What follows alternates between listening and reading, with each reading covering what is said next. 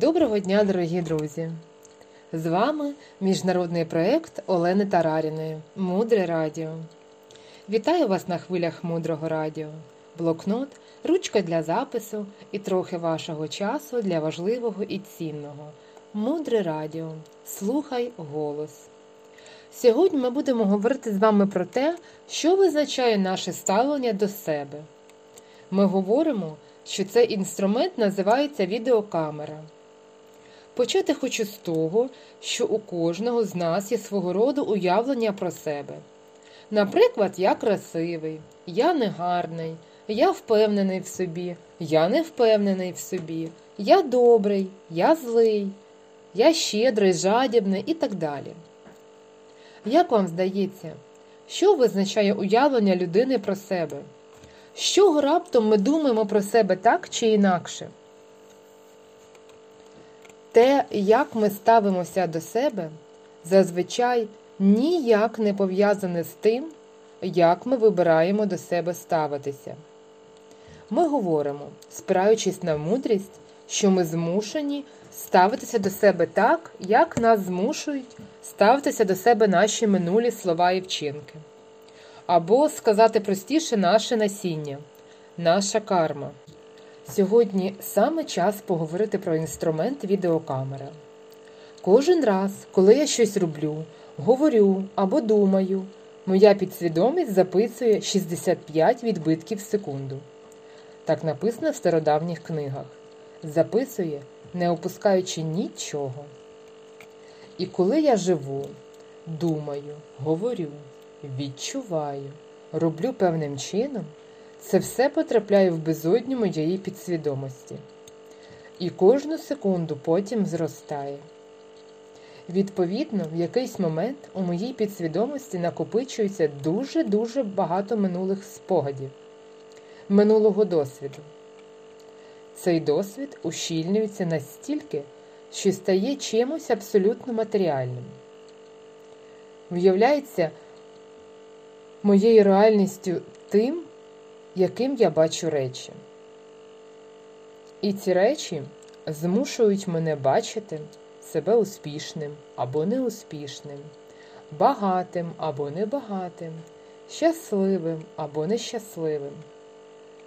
І тут, звичайно, трагічно все, тому що ми з вами не вибираємо, як себе бачимо сьогодні, чи не вибираємо взагалі ми приречені.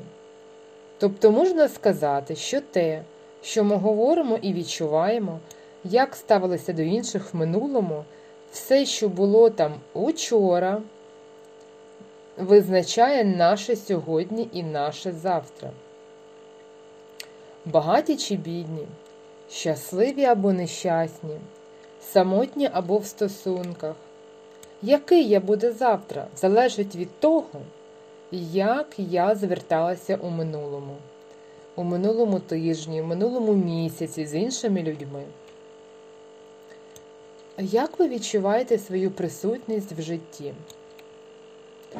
В древніх писаннях сказано, що якщо у мене є проблема з розумінням, для чого і заради чого я живу, то у мене завжди будуть проблеми з моїм матеріальним станом.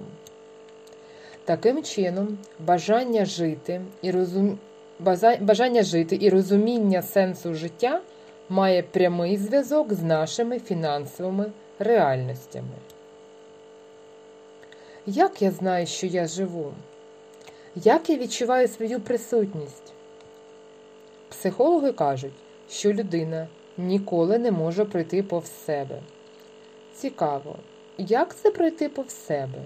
І взагалі, як це про гроші? Адже гроші це матеріальна річ, це папір, оздоблений трохи інакше, ніж той лист, який ми бачимо, коли пишемо, наприклад, щось. А що ж тоді нас з вами? У нас є тіло, якісь наші здібності, колір волосся, колір очей. І ми собі так само, як і паперу грошей, надаємо якесь значення яке нас розвиває або яке нас пригнічує.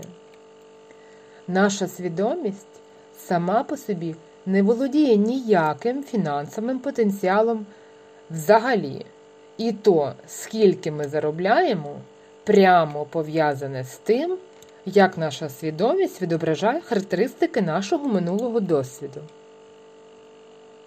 Я зараз повторю. Це супер важливо. Наша свідомість сама по собі не має ніякого фінансового потенціалу. І те, які можливості я бачу або не бачу, і то, як я звертаюся з тими можливостями, які я бачу, безпосередньо пов'язані з характеристиками мого минулого досвіду. То, що я робила, казала, як я себе вела в минулому, безпосередньо пов'язано з тим, як мою свідомість відображає мені мою здатність бачити фінансові можливості або бути сліпою. Одного разу філософ Кавка казав, що тіні не гасять сонце. І це говорить про те, що будь-які наші сумніви фінансові не здатні погасити наше сонце всередині.